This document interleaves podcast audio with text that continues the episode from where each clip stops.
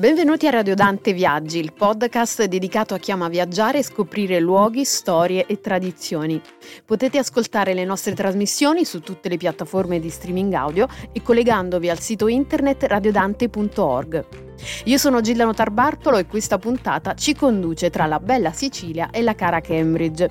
Parliamo infatti ancora una volta di come l'arte e la letteratura con le loro magie riescano ad unire due luoghi così distanti fisicamente. Oggi il merito infatti è di Leonardo Sciascia. Scrittore, giornalista, saggista, drammaturgo, poeta, nonché critico d'arte, Leonardo Sciascia è una delle più grandi figure del Novecento italiano. È conosciuto più per il suo grande capolavoro, Il giorno della civetta, di cui Damiano Damiani ha diretto il film omonimo nel 68, o a ciascuno il suo. Sciascia ha ricoperto moltissimi ruoli, è stato uno scrittore prolifico, grazie al suo spirito anticonformista e critico, si è mostrato spesso impietoso verso il suo tempo e alle accuse di pessimismo ha sempre risposto che il continuare a scrivere era un atto di fondamentale ottimismo. Un'affermazione assolutamente vera, secondo me. La forza creativa della scrittura, insieme alla sua capacità di rappresentare, fotografare la vita, mettere luce sul mondo che ci circonda, non possono che essere un atto di ottimismo. Ebbene, nella bellissima cornice del King's College di Cambridge, nel Regno Unito, promosso dalla Cambridge University Italian Society, andrà in scena lo spettacolo teatrale La zia d'America di Leonardo Sciascia, interpretato dall'attore e regista Paolo Panaro. Lo spettacolo si terrà il 27 e 28 maggio e nasce dalla collaborazione con il centro di produzione teatrale di Agilef di Bari, di cui Paolo Panaro è l'artista principale. Oggi è ospite di Radio Dante e ne siamo estremamente felici. Caro Paolo, grazie per essere con noi e benvenuto. Sono io che ringrazio voi per l'ospitalità e saluto il vostro pubblico. Allora, innanzitutto, come mai hai scelto proprio Sciascia? sono curiosa di sapere se è la prima volta che lo proponi qui in Inghilterra. In realtà è la prima volta che porto Sciascia all'estero per cui sono particolarmente curioso di vedere la reazione del pubblico. Ho scelto Sciascia perché nel mio repertorio di spettacoli di narrazione letteraria, io da 35 anni lavoro parallelamente alla mia attività di attore di compagnia, eh, lavoro a un repertorio di spettacoli eh, dove la letteratura siciliana ha una parte molto importante. E, e quindi avevo già lavorato su, sui viceré di De Roberto, conosco bene Verga, conosco bene Pirandello, ehm, diciamo che Sciascia fra questi autori è quello che sarà anche per la vicinanza temporale, è quello che uh, mi colpisce di più. Di che parla la zia d'America? In particolar modo la zia d'America è il racconto di un ragazzino che nel 1943 eh, vede arrivare gli americani in Sicilia e eh, fino al 1949 mh, racconta la storia d'Italia e della Sicilia in particolar modo attraverso le vicende con, con i suoi occhi. Ecco, è un racconto molto emotivo è il racconto di un'Italia che non c'è più, l'Italia del post bellica, prima dello, del boom economico ed è l'Italia che io ho conosciuto soltanto per, per mezzo dei racconti dei miei genitori dei miei nonni, quindi è, è, è, il paesaggio immediatamente precedente alla mia nascita. E io sono fortemente incuriosito Mm, mi sono sempre chiesto come potesse essere il mondo prima della mia nascita. Che mondo è? È un mondo contadino, è un mondo che mm, è ancora direttamente connesso a, epoche arcaiche e che da allora in poi scomparirà per sempre. Ecco, il valore di questo spettacolo è anche in questo. È mm, il racconto di un mondo che è stato spazzato via dalla modernità e che io nel mio inconscio sento ancora vivere come se fosse un relitto culturale. Paolo, cosa ti aspetti da questo incontro e cosa dovrà aspettarsi il pubblico? Immagino che sia qualcosa a cui tu stia pensando.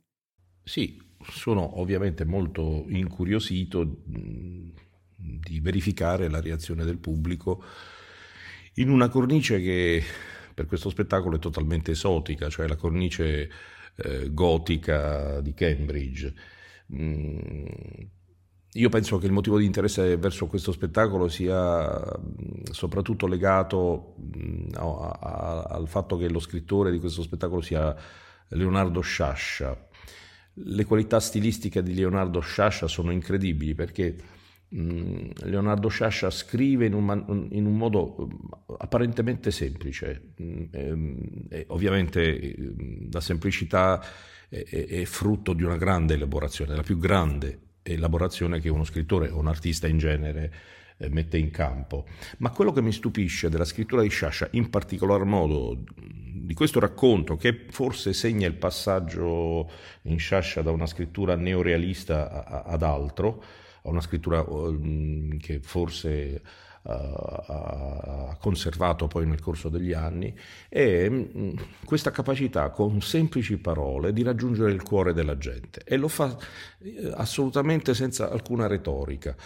Per ciò che riguarda la messa in scena, invece, io faccio riferimento a, a, a, tutte le tecniche attoriali che ho, eh, ho, ho, imparato dai colleghi, dai maestri, eh, e, e, ho applicato questa arte del recitare al, alla narrazione letteraria, mm, all'andare in scena e raccontare alcuni fatti letterari. Eh, questo mi ha permesso anche di mh, studiare e di specializzarmi soprattutto nello stile e nella poetica linguistica dei vari autori. Ecco, ecco perché insisto sul discorso della semplicità linguistica di, di Sciascia, che in realtà è poderosa come una cannonata. Questo spettacolo è uno dei titoli del tuo repertorio di narrazioni letterarie, frutto di un approfondito studio delle tecniche di adattamento di capolavori della letteratura, appunto. E, e questo è molto interessante, trovo che non sia eh, semplice trasporre un'opera letteraria sulla scena, che sia cinematografica o teatrale. Parlaci di questo processo, come avviene e nello specifico come è andata con l'opera di Sciascia. Beh, trasporre un'opera letteraria eh, adattarla per le scene non è facile, però è un lavoro appassionante perché mm, diciamo prima di incominciare a mettere in prova lo spettacolo io passo dei mesi a lavorare sui testi e questo mi permette eh, una cosa che mi dà un gusto mm, molto forte è quello di mm, sperimentare lo stile narrativo dei vari autori direttamente sulla mia pelle, perché una cosa è leggere un romanzo, un testo letterario, un racconto, un poema con gli occhi, cioè eh, la, senza muovere le labbra, un'altra cosa è trovare un sistema di trasposizione ad alta voce. Ecco, la percezione di il, il lavorare con le opere, restituire eh, la voce alta alle opere eh, è un lavoro molto interessante, oltre che molto significativo, perché cambia tutto. C'è una differenza sostanziale fra leggere con gli occhi ed ascoltare un brano con, eh, con le orecchie, perché la restituzione di un brano letterario dal, dalla vista all'udito ti apre un mondo. Ci sono degli autori che, per esempio, hanno tenuto conto di questo per esempio Petrarca, per esempio Dante, diciamo che fino al 600 inoltrato eh, la, la, la, le edizioni a stampa erano rare e, e, e, quindi tutti questi autori hanno scritto per essere uditi. Da un certo momento in poi, io direi dall'invenzione del romanzo in poi, eh, da quando per esempio la lettura è diventata un fatto privato e eh, la gente leggeva in silenzio soltanto con gli occhi, le cose sono eh, tam- cambiate totalmente. Tutto questo, scusate, ha un rapporto con il mio lavoro, perché io in un certo senso ricostruisco quel tipo di mondo, proprio per definizione del mio mestiere. E quindi dovendo ricostruire quel mondo, il mio montaggio del testo eh, ehm, nasce da quel tipo di esigenza.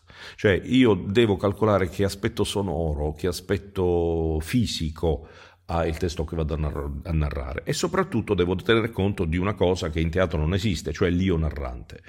Eh, c'è sempre, quando si fa uno spettacolo che, vie, che parte da un, da un testo letterario, eh, c'è sempre questo personaggio che nel teatro tradizionale, chiamiamolo così per comodità, non esiste, cioè l'io narrante. E, e, e, questo tipo di esperienza, cioè della narrazione letteraria, dove un attore va in scena e racconta un testo così come è stato scritto, eh, si scontra sempre con questo, con questo problema, cioè chi è che racconta quell'io?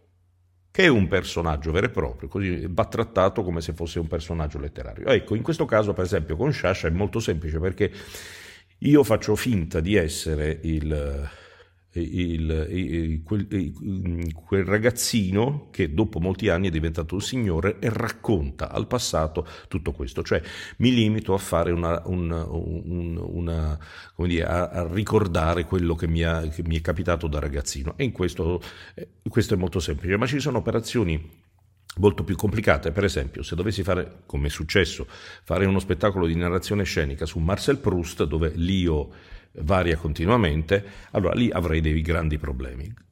Il fascino di questo tipo di operazione però risiede proprio in questo, cioè nell'individuare le caratteristiche psicologiche di chi dice io in questo spettacolo, nei vari spettacoli di narrazione scenica.